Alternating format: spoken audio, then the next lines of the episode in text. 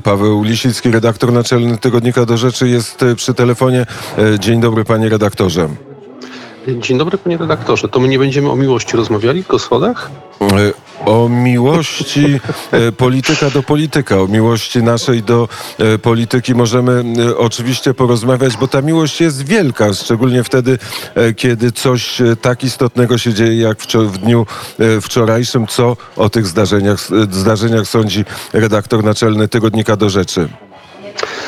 No oczywiście to zależy, bo tych zdarzeń było wiele, więc e, no, można e, w różny sposób na to mm, spojrzeć, bo to, co się wydarzyło wczoraj ma powiedzmy tak, wymiar polityczny, jeśli tak można powiedzieć, czyli kwestia dotycząca stabilności obecnie rządzącej koalicji e, i tego, jak ona dalej będzie funkcjonowała. No więc w tych kategoriach na to patrząc e, i biorąc pod uwagę, jak wyglądały ostatnie głosowania, te wieczorne w Sejmie, no w zasadzie możemy powiedzieć, że mm, został uczyniony wraz z odejściem Jarosława Gowina i kilku jego posłów, mm, no chyba znaczący krok do przyspieszonych wyborów. Trudno mi sobie wyobrazić, żeby w takim stanie, jak to było wczoraj widoczne, y, koalicja przetrwała. No ona przetrwała, znaczy głosowanie ostatecznie PiS wygrał dlatego, bo udało się zmienić, nazwijmy to tak, no, mm, głosy posłów od Pawła Kukiza, którzy ponoć się pomylili w pierwszym głosowaniu, przynajmniej tak twierdzili, no ale to oznacza, że jeśli będzie cho- dochodziło do kolejnych ważnych y,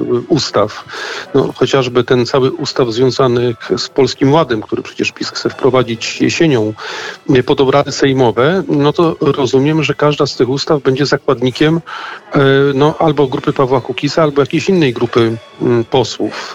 I za każdym razem trzeba będzie walczyć o jeden głos, a może o dwa głosy i, i pilnować, żeby to się mm, z tego powodu nie przewróciło. No to oznacza daleko idącą, jak mówię, destabilizację. Trudno mi sobie wyobrazić w taki sposób w dłuższej perspektywie rządzenia. Tych ustaw będzie dużo, a poza tym to bardzo rozzuchwala mniejsze grupki posłów. Wyobrażam sobie, że tak już, jak już w PiSie kilka razy to miało miejsce, mogą się pojawić e, różne osoby, nie wiem, sfrustrowane albo takie nie dość docenione i założyć e, taką małą spółdzielnię posłów paroosobową i, i przystąpić, że tak powiem, do operacji, nazwijmy to e, eufemistycznie, e, specjalnego wyrażania odpowiedzialności za Polskę, krótko mówiąc, próby szantażowania lidera i domagania się jakichś dodatkowych przywilejów w zamian za głosowanie zgodne z jego, z jego wolą. Tak to moim zdaniem politycznie wygląda i to jest chyba najważniejszy, najważniejszy znak, czyli wyraźny, wyraźny sygnał, że zmierzamy ku przyspieszonym wyborom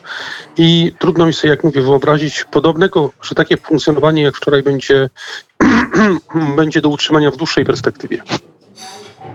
To e, jesteś e, pierwszym komentatorem, który w poranku wnet powiedział o tym, że zbliżają się te e, przyspieszone wybory par parlamentarne. Jan Kantak, poseł Solidarnej Polski, był pod tym względem optymistą z punktu widzenia Zjednoczonej Prawicy. Powiedział, mamy stabilną większość 232 posłów, możemy ruszyć z ustawami dotyczącymi Polskiego Ładu. Wszystko będzie w porządku. A Paweł Lisicki mówi, nieprawda, nie będzie w porządku, bo każde głosowanie będzie na skraju, będzie o włos, albo będzie, albo nie będzie.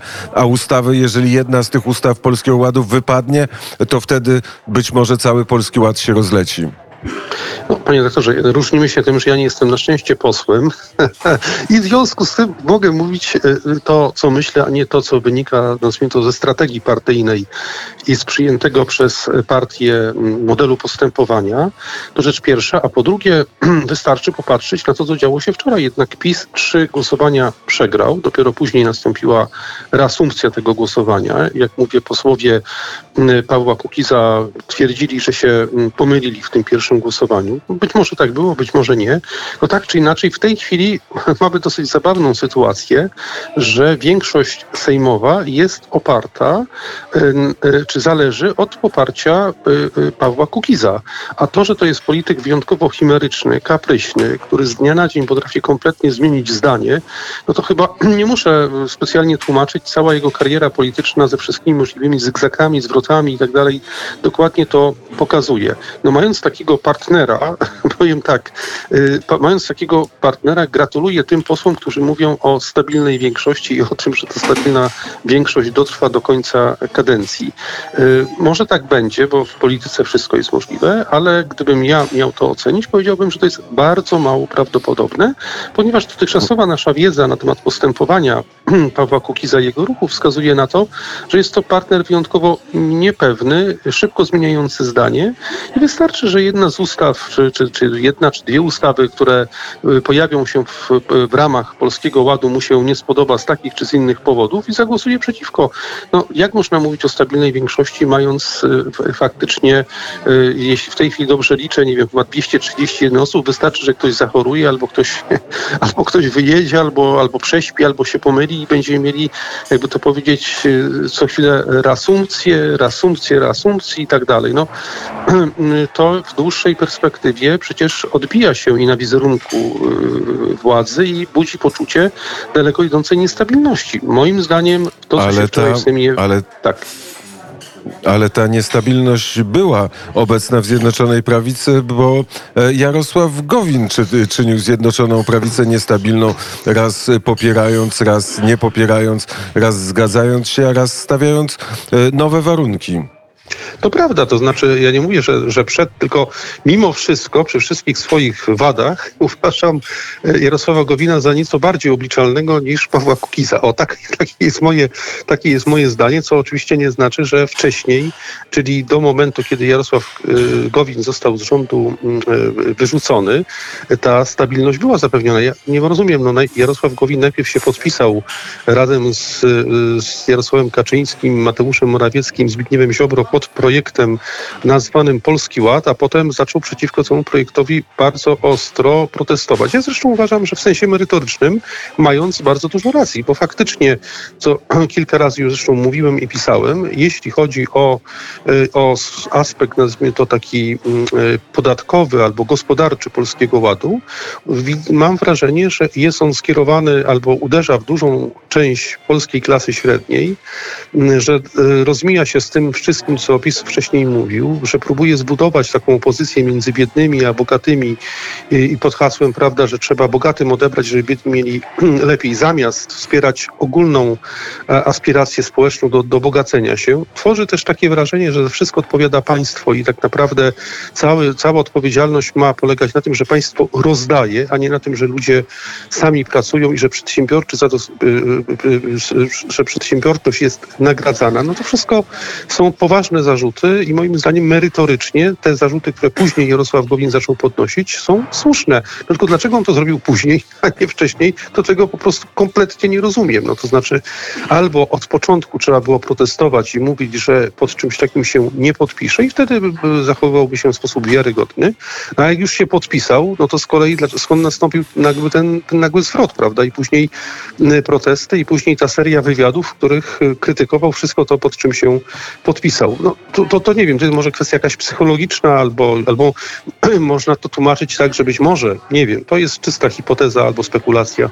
Być może Jarosławowi Gowinowi w chwili podpisywania coś obiecano, no, na przykład właśnie, że on y, y, będzie protestował, a PiS te protesty przyjmie i w związku z tym się z czegoś wycofa i on będzie mógł ogłosić swój wielki sukces. No, może tak było, ale może, a, a, a, a, może jest to właśnie tylko spekulacja. Nie wiem, trudno to, trudno to odgadnąć, ale fakty wyglądają to... tak, jak wyglądają. To rozumiem o wymiarze politycznym powiedziałeś, a teraz powiedziałeś o wymiarze gospodarczym. Nie ma stabilnej większości, nie ma polskiego ładu, nie ma tych wszystkich zmian, o których mówił premier Mateusz Morawiecki. Czy tak będzie wyglądać gospodarcza rzeczywistość Polski? No, oczywiście nie wiem, jak będzie wyglądać, bo być może biorąc pod uwagę skuteczność i, mm, i możliwości cały czas działania Jarosława Kaczyńskiego, za każdym razem uda mu się taką większość zbudować, ponieważ y, posłów gotowych, że tak powiem, twórczo y, oddać się trosce o Polskę i ponieść odpowiedzialność za kraj jest zawsze wielu, szczególnie jeśli z tym wiążą się y, pewnego, pewnego rodzaju przywileje, a jak łatwo zauważyć, ten motyw, ten model kupowania głosów czy kupowania poparcia poparcia jest przez PiS stosowany na szeroką skalę. Oczywiście pytanie, jak długo i jak skutecznie. Natomiast co do kwestii gos- gospodarczych, ja, ja mam wrażenie, że no, my stajemy w tej chwili przed bardzo, jesteśmy w bardzo trudnej sytuacji, ponieważ rozpędzająca się jednak cały czas inflacja i y, no, y, y, to, co jej towarzyszy, będzie wymuszało i też łatwo, to już można zauważyć, coraz większą presję na, w poszczególnych dziedzinach gospodarki na jeszcze, szybszy, jeszcze szybsze podwyżki płac, co będzie powodowało dalej, i to też możemy już dostrzec, narastający konflikt społeczny. Krótko mówiąc, kolejne grupy będą uważały, że im się więcej należy, a należy im się więcej dlatego, ponieważ każdy dostrzega, że w, portfelu ma pieniędzy mniej niż miał, ponieważ ta inflacja formalnie wynosząca 5%, jeśli chodzi o inne dobra, czasem jest nawet wyższa. No więc, y, y, a, a towarzysząca tego, temu retoryka, y, którą jednak PiS posługuje się od samego początku, czyli to jest y, retoryka, y, że każdemu się należy, że mamy do czynienia z pewnym elementem takiego rozdawnictwa y, socjalnego, że, przed, że, że bogaczami to już są ludzie, którzy mają, prawda, zarabiają, jak rozumiem, powyżej 10 tysięcy brutto, jak, to mają być ci bogacze. Łatwo zauważyć, że tego typu retoryka tylko skłania i sprzyja tego typu zachowaniom, o których mówiłem. W związku z tym ja się spodziewam fali dosyć silnych protestów płacowych y, y, w jesienią tego roku i bardzo jestem ciekaw, jak rząd sobie z tym będzie radził, skoro rząd sam rozbudził w pewien sposób tego typu działania i swoimi wypowiedziami, mówię o wypowiedziach przedstawicieli rządu, y, wręcz do tego zachęca. Także moim zdaniem to będzie ta rzeczywistość, z którą się zderzymy, może nawet bardziej niż rzeczywistość poszczególnych ustaw Polskiego Ładu. To na zakończenie jeszcze trzeci wymiar, czyli ten międzynarodowy, już konkretnej ustawy e, nowelizującej ustawę o Krajowej Radzie Radiofonii i Telewizji. E, To jest bardzo ciekawe pytanie, ponieważ no, znowu, połując się do swoich doświadczeń, naszych doświadczeń, bo przecież razem obserwujemy scenę polityczną, no już nieraz tak było, że mieliśmy do czynienia z takim właśnie no, wzmożeniem politycznym, przez przegłosowaniem jakiejś ustawy bądź pakietu ustaw, które miały w znaczącym stopniu zreformować państwo. Na przykład przychodzą do głowy ustawy dotyczące sądownictwa, prawda, i reformy sądownictwa. No i później y, y, dnia mówiono, że to, jest, że to są ustawy, które muszą zostać wprowadzone dla uzdrowienia wymiaru sprawiedliwości, dla uzdrowienia Polski, polskiego życia politycznego. Później pod wpływem zderzenia się z silnym oporem zewnętrznym następował gwałtowny zwrot. No, ostatni przykład to Izba Dyscyplinarna. Przypomnę, że tydzień temu przecież Jarosław Kaczyński ogłosił, że zamierzają zlikwidować, ponieważ y, y, y, wcześniej Trybunał Sprawiedliwości Unii Europejskiej to nakazał. Chociaż oczywiście prezes powiedział, że zamierza to ją zlikwidować nie dlatego, że Trybunał nakazał, tylko że on sam, sam tak wymyślił. Więc ja nie wiem, co będzie dalej z tą ustawą dotyczącą, e, e, nazwijmy to tak, opozycja nazywa to Lex TVN, o tyle słusznie, że w sensie faktycznym no, na, najbardziej poszkodowaną, albo jeśli tak można powiedzieć, stacją czy, czy, czy medium będzie rzeczywiście TVN. Ale ta sprawa też nie jest taka oczywista, przecież ta ustawa nie wymusza na Amerykanach y, y, inaczej, ona nie wymusza y, y, albo nie, nie, nie, nie pozwala kupna TVN-u na przykład, mówię czysto teoretycznie, przez, nie wiem, spółki Skarbu Państwa. Nie mówiąc już o tym, że sam Paweł Kukiz w tej swojej poprawce, która została tam wniesiona, zakazuje tego typu operacji. Może się zdarzyć przecież, że Amerykanie sprzedają udziały albo podzielą się udziałami z jakąś z firm z Unii Europejskiej, prawda? I to już by było spełnienie wymogów tej ustawy.